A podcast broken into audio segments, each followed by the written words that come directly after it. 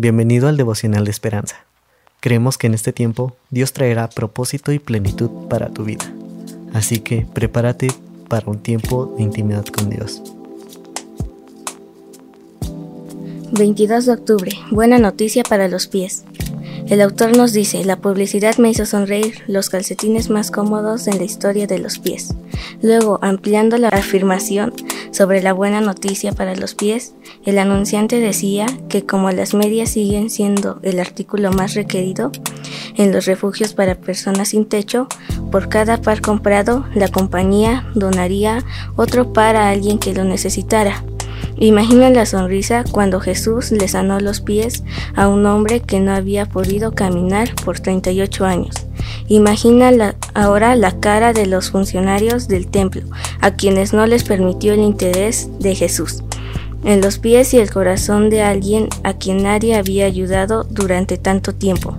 Acusaron al hombre y a Jesús de quebrantar una ley religiosa que prohíba trabajar el día de reposo.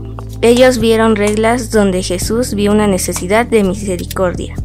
Hasta allí, aquel hombre ni siquiera sabía quién le había dado pies nuevos, solamente después pudo decir que Jesús fue el que lo había sanado, el mismo Jesús que dejaría que sus propios pies fueran clavados a una cruz para ofrecerle a ese hombre y a nosotros la mejor noticia de la historia para cuerpos, mentes y corazones rotos.